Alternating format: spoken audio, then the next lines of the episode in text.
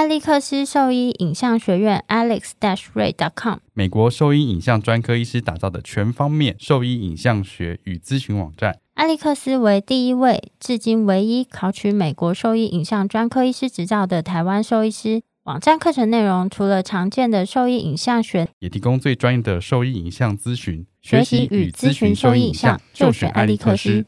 狗狗、猫猫防护跳蚤必须先选择。李兰灵藻丝 Seresto 对付跳蚤必须长达八个月的保护，一秒圈上零叮咬，没有空窗期，不怕水，也没有异味。搭配新界爽滴剂，有效预防新丝虫及其他内外寄生虫，一次解决三十种适应症。简单点药，洗澡后立即滴。即日起至九月十五日前，至指定通路购买新界爽全系列猫或狗用滴剂任意盒，加一元就多一剂，限量一千剂。购买时同步登记四组资讯，就可以再抽日本东京来回机票。点点新界爽，大家新接爽，加一元多一季，爽飞东京去。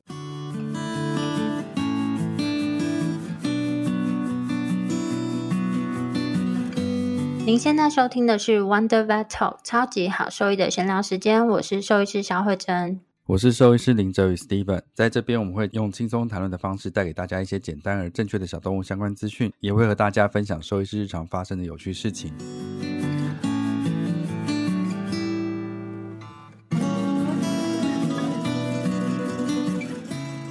我们很久没有讲骨科的东西吧？其实没有很久，但是整个主题都在讲的稍微少一点点，但其实常常都会提到一些。好啊，那我们今天就来回归一下，我们讲一下骨科的东西哈，因为最近遇到几个 case，有些重点我们可以再提示一下给大家。第一个就是不是我的 case 啦，主人来咨询的事情是，呃，膝盖骨异位有症状，所以想要来咨询说有没有办法用复健的方式去改善肢体的功能性这样子。我们在听病史的时候是这样哦，这只狗狗已经假设好。他现在已经十岁了，大概在半年左右的时间发生突发性的右后肢的跛行，然后被诊断的部分是，哎，他有膝盖骨异位这件事情。膝盖骨异位的这只脚的严重程度是比另外一只脚严重的，所以感觉有可能是这个状况造成的症状，所以就开始做一些。保守控制跟疼痛管理这样子，也打了 Pentosan，也做了针灸治疗，大概做了一两个月之后，觉得说，嗯，好像整体走路的姿势没有什么太多的帮助。在疼痛控制止痛药停了之后，它的负重的比例好像还是比较差一些。在这期间，主人在触摸它的时候，会觉得说，好像肌肉的量也变得比较少。所以想说，是不是有其他方式可以让它的肌群再增强一点，让它的脚的功能性更好？于是就辗转到这边来咨询复健治疗这样子。然后我听着病，什么体型啊？啊小型犬。博美、马尔济斯、贵宾这类的小型犬，这样子，我们就做了触诊嘛，所以做了评估之后，的确它有膝盖骨异位这问题，而且两侧都有不舒服。那只脚的肌肉量已经剩下另外一只的一半而已了。我们在做 TBR compression test 跟 drawer test 的时候，就发现它是阳性的。然后再让我看了一下它在刚发生的时候的走路影像，它那时候脚的负重还比现在好。胫骨的部分走路不会有太明显内旋，或者简单一点，就是他脚掌的部分走路没有太内八的情况出现。但是在整间活动的时候，就会发现他脚掌内旋跟内八的情况变得很严重、很明显。然后我们去触诊膝盖骨异位这件事情的话，就发现说，诶，这一侧的膝盖骨异位已经到四级的程度了，这样子。另外一侧的话，大概就是只有二级或三级的程度。所以这个事件主要是要讲的事情是膝盖骨异位这件事情。它其实是一个发育性的疾病嘛，所以他从小应该就是有这个问题，通常比较不会到这个年纪突然疼痛起来，对吧？这其实我们之前就一直讲过，但我们可能就是散落在各个内容里面啦。因为这个大概在目前还是偶尔会看到像这样子的个案出现啦，所以说我觉得他还是被忽略掉了，他这个膝关节内发生的一些问题或状况。但是由于他一开始发生那个走路影像，我觉得脚内旋。没那么严重的情况，或许啦，或许他那时候的前十字韧带断裂的问题，有可能不是全断，或许是部分断裂。经过了这段时间之后，他有可能的确是完全断裂。到我这边的时候啦，所以我一测大概就知道说，他现在就是前十字韧带断裂的问题，合并膝盖骨异位，然后内侧的关节囊已经增厚了。所以这几个表征出来的话，就算没有 X 光片，我大概也会强烈的怀疑他有前十字韧带断裂的问题，这样子。但我是比较纳闷跟困惑的事情是，嗯、通常会被忽略掉的这种病例啊，大部分都是属于，嗯、比如说他一开始去就诊的时候，兽医师可能帮他诊断了膝盖骨异位的状况。然后可能跟他建议了外科手术或是保守控制，事主接受建议之后，他可能选择保守控制之后就没有频繁的再回诊。我觉得只要在有频繁回诊的情况下，因为基本上来说，每一次的骨科病患回诊，我们就是会再重复进行骨科检查，去看说他的疾病有没有在恶化，然后他的临床症状是不是有什么改变。但是在这个过程中，他其实是有持续回诊的情况下，会觉得好像少了点什么。嗯，我觉得应该就是他可能对这个两者之间关系，或者是对这个骨科疾病没有这么熟悉啦，所以他没有把这个嗯区别诊断，把这个疾对区别诊断放在他的脑子里面，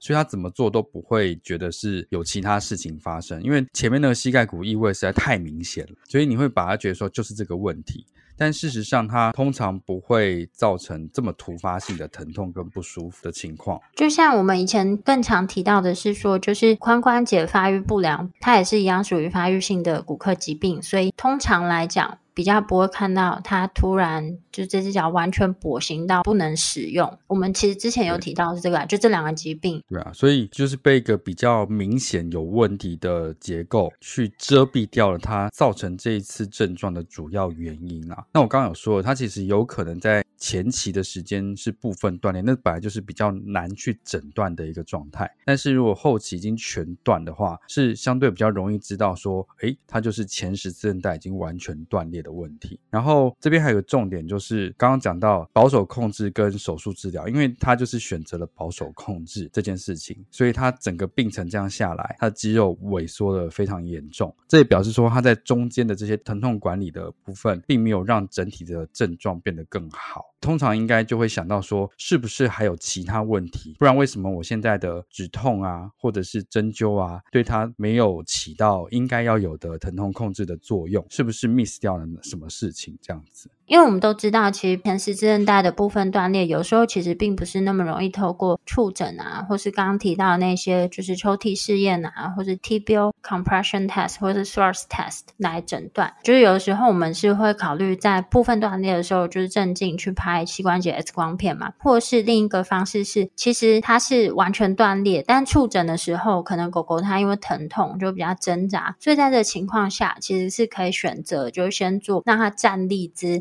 试试看做那个 compression or tibial thrust test，因为通常来讲，这个造成的疼痛感会比 Jory test 来的轻微，所以他们的接受度相对会比较高一点。可能可以试看看，就是先做这个检查，看看他其实是不是有一些胫骨前移的反应，这样子。但这个有点难想象吧？我猜，就是对家长会比较难想象。那如果兽医师知道这两个检查的话，他们就比较知道这两个检查的、嗯。我通常也会先做这个 tibial compression test，然后也是呈站立姿势，因为这就是模仿他平常在正常踩地的那个状态。那如果胫骨是有前移的话，或者是有明显不舒服的话，我就会比较怀疑这边是不是有问题了。那这个就跟之前我有一只幼年，就是生长板还没有关闭的幼犬的状况又不一样。我之前有遇过，就是大概六个月大的狗狗，原则上是从高处跳下来之后脚就跛行了，在做这样类似像这样子的站姿 tibial compression test 的时候，就明显疼痛不舒服。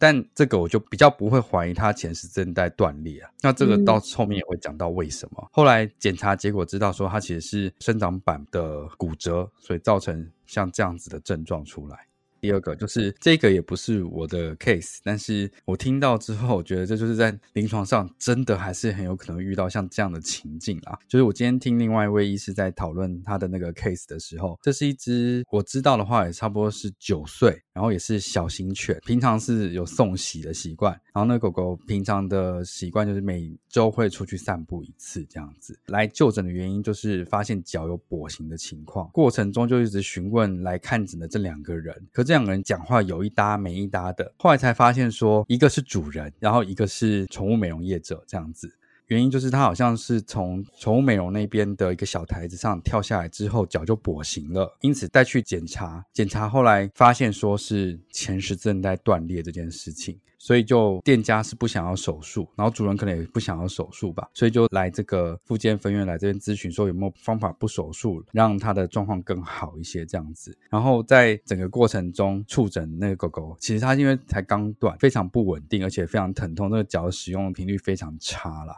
已经做完这样的诊断的情况下了，其实都还是会建议去咨询手术是最快的方式。然后这过程中，就是我觉得他们比较 miss 掉一点是，我等下要讲的就是这个疾病到底是怎么发生的。然后有时候我会觉得说，嗯，店家其实还是算蛮衰的啦。但这只狗本身它是有膝盖骨异位吗？还是它是没有？现在目前断掉那一侧已经有膝盖骨异位，就两侧其实都是有了，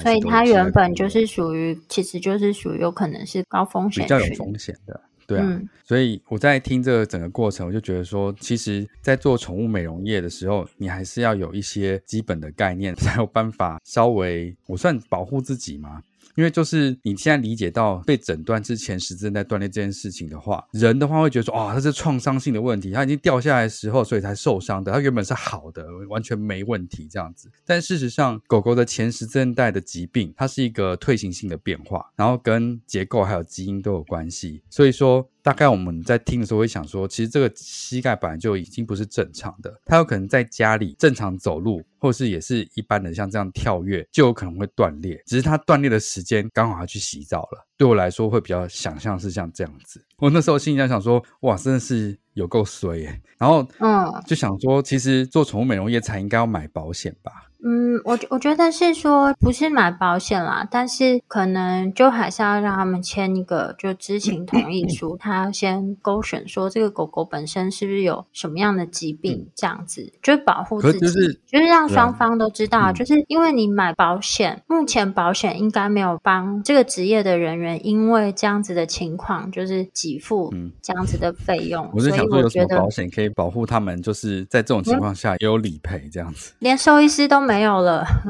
更何况就是对啊，我们连不是说美容师怎么样，但是我一直说我们连有领有职业执照都没有这样的保险可以保了，嗯、更何况是比我们更弱势的一群。我我觉得这个就是你听到这个，我会觉得说，它只是发生的时间点。在那里才产生这个疾病，就像我们之前讲的养腊肠犬的情况，在家里的时间这么多，但他就是去美容一次，然后回来两三天之后发生瘫痪这件事情，也会牵扯到宠物美容的身上去。我觉得这就是一个蛮衰的情况，对吧？我觉得蛮衰，因为他就是对这个疾病如果没有很知道是为什么发生的话，其实他就会比较容易被牵连到。所以我觉得就是比较简单的方式，就是他们就可能，比如说像我们有工会嘛，那我不晓得宠物美容是不是有工会，就可以帮他们拟定，或是给他们一些建议，说在某一些情况下，因为像其实我们之前台北市兽医师工会的话，他其实有建议我们在手术同意书啊，或是各类同意书是怎么样去书写，然后保障双方彼此的权益呢？或是什么样的情况下，就是我们应该要写下什么样的文字啊，白纸黑字写下来还是最清楚的。那我觉得宠物美容或是宠物相关行业的，其实都应该有像这样子的同意书存在。因为你看呢、啊，我们不管做什么事情，包含我们去办信用卡、办什么东西，它都有一个契约，然后那个契约上面很多都是保护双方彼此的权益嘛。嗯。再讲一个简单一点的，就是我们去玩那个什么高空弹跳啊，或什么之前，他都要签一个风险自负的同意书啊。那如果今天，如果我现在身体健康没有问题，要去高空弹跳这样子。对对对，就是对啊，因为你不应该自己去从事高空弹跳的人，最后就是因为本，比如说把假设你自己有心脏病，然后你硬去进行高空弹跳的这个活动，然后你心脏病发，然后最后就怪给高空弹跳的业者，所以其实他都要先签这个 跟业者免责同意书。那我觉得可能也不是说嗯美容师或是想要撇清关系，但是他至少就是事主方可能也要提供说哦，我的狗狗它是有就是先告知它是有什么样的疾病啊什么之类的，就是大家保护自己。是这样子，对啊，但你也不能保证每个人都愿意主动告知我什么，所以我觉得比较简单，就是都是要签一个同意书，他什么样的问题？因为嗯、呃，我知道大以后要去宠物美人都要附一个健康报告，就是哎，不是健康报告啦，没有其他问题，不是健康报告啊，就是他都要勾选他是不是有什么其他潜在的疾病啊？就像我们去看门诊，假设你今天去一个耳鼻喉科挂门诊，然后你都要先签，就是你是不是有什么病史啊？你有没有什么药物过敏的？不是吗？嗯、就跟这个就可以啦，不是说要附健康报告。对啊，就是彼此都，我我觉得是双向的啦。就是你今天需要他去做，我觉得宠物美容的这个服务的话，你要告知他们这个狗狗现在身体状况，因为避免这个狗狗在中间过程中有什么不适，原则上从业人员都可以有一些方式去避免到这些风险的。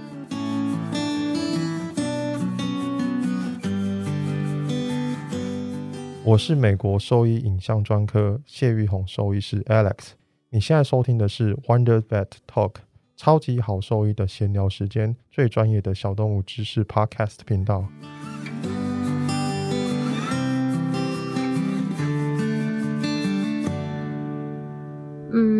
这很难完全避免吧？我知道他们现在，比如说，就是他们对于心脏病比较了解啊，所以像有一些心脏疾病啊，或是有一些气管塌陷，或是一些短吻的那种扁脸的狗猫，他们是一律只能用手吹。就是这在他们去美容前就会先说明清楚的疾病，因为他们知道这些疾病可能是会有比较立即性的生命危害，这部分他们都会先讲。就是有有一些业者他们是会签先签同意书这样子，但是像这种比如说瘫痪啊，之前提到的那种下颚的病理性骨折啊，或者是像这样子的前十字韧带断裂造成跛行，我觉得这个可能是相关业者可以在更多了解的一些主就是东西。所以，我们今天。今天就针对前十字韧带断裂这件事情，再跟大家做一点重点提示好了。所以前十字韧带就是在后脚嘛，对不对？所以它是股骨跟胫骨，就大腿跟小腿中间这个关节稳定它最主要的结构。所以当它断裂的情况，你的膝关节就是不稳定的，不稳定就会造成疼痛不舒服，你就跛脚了。这是最简单的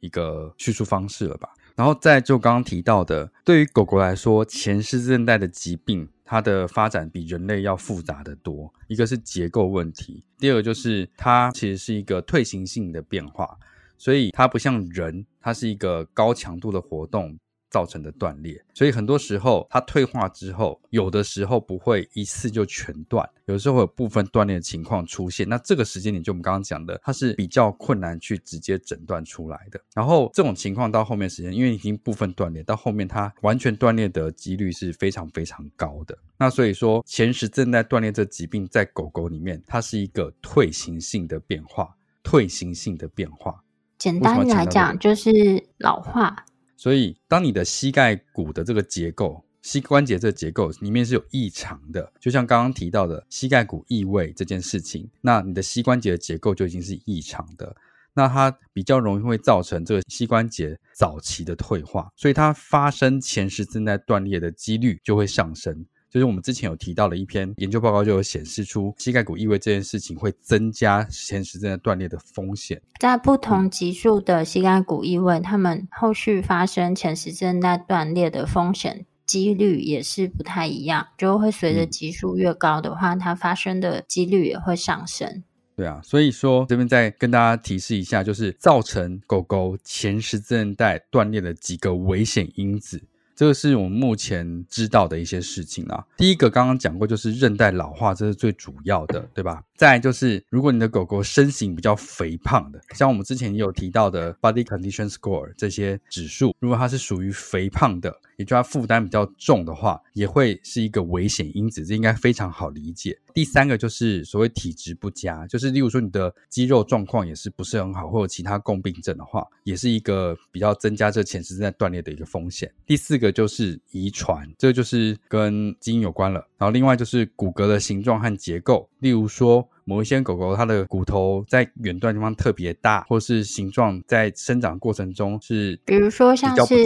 或是像膝盖骨异位比较严重的病患，它可能就会有就是股骨或是胫骨变形的一些情况出现。嗯，然后另外就是品种也会跟你的前十字韧带断裂是有关系的。介绍完大概就这些是比较嗯，我们现在知道的可能的危险因子，让大家知道一下这样子。然后在品种的话，你先讲一下，因为我们在比较早期啊看到的研究报告都是着重于算是中大型犬或是巨型犬。那比较常见的品种有，跟你说一下，嗯，比较常见品种有罗威纳、纽芬兰犬、獒犬、秋田、圣伯纳，还有拉布拉多。还有拉布拉多，这是最常见的，所以说这些犬种在统计上来说都是比较容易发生前十字韧带断裂的犬种。就是这主要是欧美国家的研究嘛，但是在亚洲地区啊，或是亚太地区，其实养小型犬的也蛮多的。然后近年来比较好发，在就是这种小型犬比较好发的品种，大概就是博美、约克夏，然后马尔济斯。因为这几个犬种，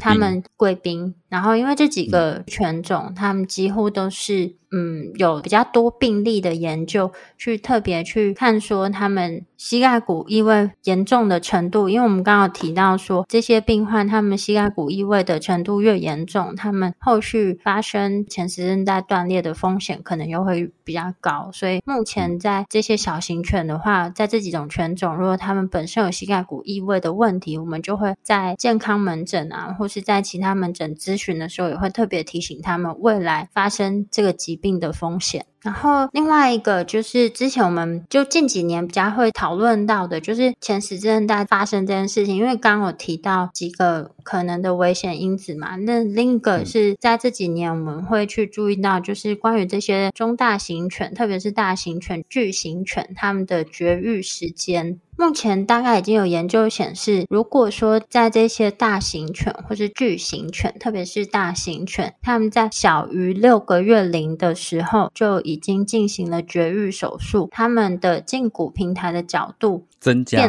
增加的风险是对，就是增加了三倍。那这个胫骨平台的角度增加，就代表说他们十字韧带承受的怎么讲，就是它退化的速度可能理论上，如果以前十字韧带这个疾病模型来看。他们后续发生前十字韧带断裂的风险，相对也会是比较高的。这边还有提到，就是有一个研究是针对七百五十只的黄金猎犬的研究，研究是这样，在没有进行任何绝育手术的狗狗。的情况下，他没有发现有前十字韧带断裂疾病这个问题。然后在小于十二个月龄的时候接受了绝育手术的雄性的狗狗，前十字韧带的疾病发生率为百分之五；雌性的狗狗的发生率为百分之七点七。所以的确在这种情况下，绝育在这个统计里面是会增加这个前十字韧带发生的几率的。特别是越早绝育的话，就其实前几年 UC Davis 他也有一篇研究，应该是针对。德国狼犬还是拉布拉多，我有点忘记了。反正就是就这个体型的犬种，他们是建议至少要应该是十二个月龄以上再进行绝育，比较不会有，就是相对来讲，他们实际上断裂发生的风险是比较低的这样子。嗯、因为不同犬种啊，或是不同的研究，它可能也许会有一点点落差。然后，当然我们简单来讲，就是大型犬，我们都建议它至少满十二月龄再绝育。还是会比较理想的，因为嗯、呃，如果说越早绝育的话，就是把它的性腺摘除之后，可能就会影响到它的骨头的发展嘛。对，就是如果说你比较早进行这个性腺摘除之后，可能就会让它骨头的生长板关闭的过程变得比较缓慢，然后它骨头的发育整个会被延迟，所以对这些狗狗来讲，它们的关节疾病发病率就相对会是比较高。那为什么是十二个月龄？主要就是因为希望他们在生长板闭合之后再进行就绝育手术。因为你如果在他们还没有闭合前就把它进行绝育手术，你可能就会让这些骨头就是过度的生长，所以让它的关节本来应该长到这边就好，但是它可能形状上就变得没有那么理想，最后就会比较有这种关节性的疾病。然后还有一个我觉得可能可以再提到的，就是德国狼犬啊，其实它是一个只要我们讲到关节疾病，基本上就会德国狼犬常常都是这这个好发品种之一啦。很多的疾病吧？对，蛮多骨科相关的疾病，或是有一些，啊、就至少我们更熟，因为我们比较熟悉的领域就是骨科相关的疾病嘛。那就是德国狼犬常常都是好发的品种之一。那基本上来说，不论他们是不是有绝育啊，在他们的狗生之中发展出一种或是多种关节疾病的机会，其实都还蛮高的。但是呢，如果他们很早期就进行绝育手术，特别是公的德国狼犬，他们们一样是会增加他们前十字韧带断裂这个疾病的发病率，这样子。所以到现在目前为止，我们刚刚提到，就是你知道了前十字韧带的结构跟位置之后，它就是有几个比较我们刚刚提到的危险因子。刚刚讲到老化、退化、肥胖、体质不佳、遗传、骨头原本的结构有问题。另一个就是品种，再就是会影响到这个骨头发育的话，就是你的绝育的时间，大概就是这样子，对吧？对。那然后简单去记的话，就是绝育时间，我们尽量就是在它们生长板闭合之后再进行绝育。那你有点不是很确定生长板什么时候闭合的话，大概我们就是尽量是在十二个月，就是满一岁之后再进行绝育，可能会比较理想，避免它这些关节疾病发生的情况。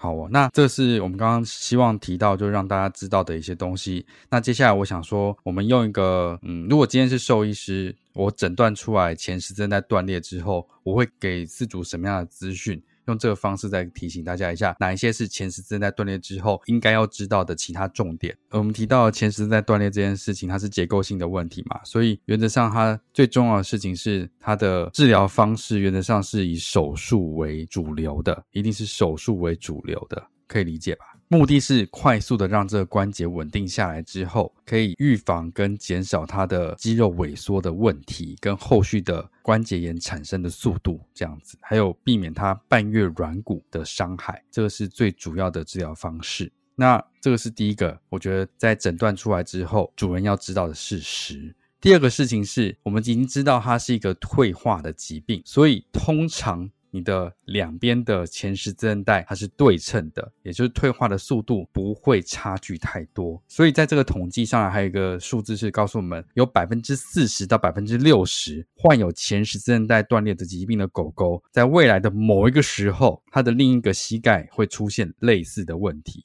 百分之四到百分之六十其实是蛮高的哦。然后，对啊，因为他们两脚一起使用啊，他不会只用一只脚在走，他不会只用三只脚，三只脚走路，他怎么样都是用四只，所以他们的 假设，他们的原本状况是相似的。如果一只断掉，另一只发生断掉的机会的确也会是很高。我记得，高啊，这应该是非常容易理解的。然后再来就是，就像我们刚刚提到的这个案例一样，前十字韧带部分断裂或者是部分撕裂，在刚刚讲到这些权重里面，其实是非常常见的一件事情。只是在这个时间有没有被诊断出来？不过，反正它随着时间，因为它是一个退化性的问题，你的部分撕裂在最后最终。就是会一定会断掉，完全断裂，一定会断，只是看什么时候。所以现在的之前我们去上课的时候，就听讲师讲的概念，很觉得很有趣啊。就是你今天已经诊断出部分前十字韧带断裂的情况，是不是就可以手术了？还是要等它完全断裂才去手术？好像有人问这样的问题啦。讲师说，你今天也不用等到大肚子之后才知道怀孕啊。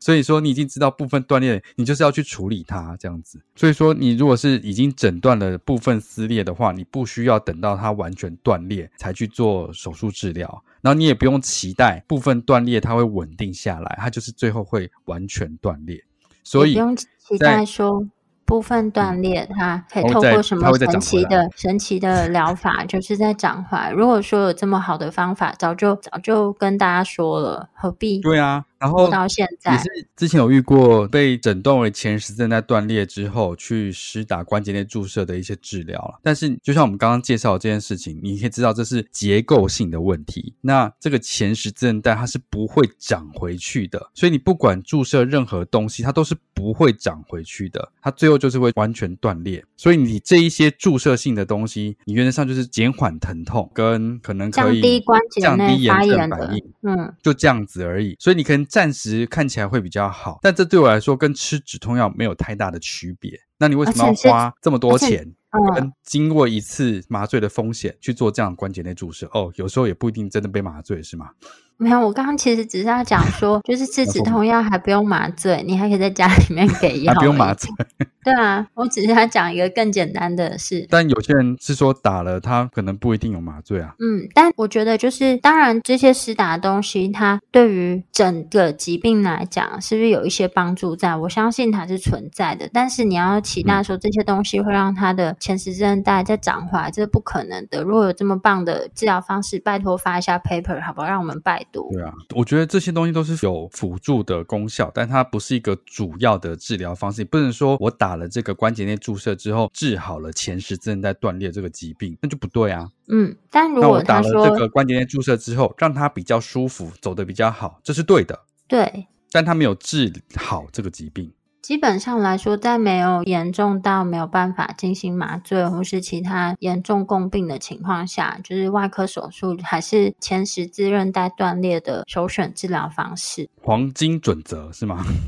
对，我们之前讲过黄金准则。就其实之前学长有讲过，就如果说是体重很轻，八公斤以下的中小，嗯，就八公斤以下的小型犬，八公斤，他是说八公斤，但我自己就会把它减成五公斤，哦，因为我想说国 外的八公斤可能就是没有他讲八公斤，然后就如果他是没有膝盖骨异位的情况下，单纯只有前十字韧带断裂，他才可能可以采取就是保守治疗。那保守治疗并不代表说这个关节就变稳定哦，只是说因为它相对体重比较轻，所以它整个体重除以四肢，每一个肢体它嗯不是除以四肢啊，就是单一只后脚它的负重比就只有百分之二十而已。当它体重很轻的时候，可能这个负担的百分之二十的体重对它产生退化性关节的速度，也许并不会这么快这么严重，也不会严重影响它的生活品质，但是一定是会影响到它这个关节的舒服程度，而且它的稳定性一定是不如手术来得好。所以，只有在这种情况下，可以考虑保守治疗建议，嗯，但这并不是就是它的黄金治疗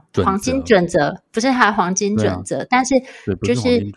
对对对，这对我们来说，就像你桡尺骨骨折，然后你说没有错位，你就用包扎这件事情去治疗一样，就是你有更好的选择，避免掉后续的风险的情况，我们不会让他去做这件事情。对我来说，它不是一个治疗选择。其实包扎它必须是要严格筛选病例的，就是它是它是一个可行的方式，但是它的病例筛选必须要是非常严格，要符合很多条件。那就像我们刚刚讲到的，前十字韧带断裂，想要保守控制的病患，它是一个选项没错，但它就是它需要符合很多的要件啦，在这些要件没有符合的情况下，嗯，保守控制就不是首选。就它是一个要有很多前提的事情，你才有办法进行这样子的治疗。嗯今天我们分享关于前十字韧带断裂这个疾病，之前在我们的网站文章上，其实就写过一个非常详尽，然后各个重点都列出来的内容。那今天就是再加一点点，因为那我们几年前写的啦，所以就是再加一点我们后面再看到的一些新知识啊，或者上课得到的一些资讯，跟大家做分享。如果会觉得听完这一篇对这个疾病还不是那么熟悉，那就可以搜寻 Wonder Vet，然后前十字韧带。就可以找到那篇文章。如果说对我们分享内容有兴趣或是有疑问的话，都可以上我们的网站。我们的网址是 triple w 的 wondervet dot com 的 tw，或是 Google FB 搜寻 Wonder Vet 超级好兽医都可以找到我们哦。喜欢我们的内容，也可以点选 Apple Podcast 的链接，请我们喝杯饮料哦。那今天节目先到这边喽，拜拜，拜拜。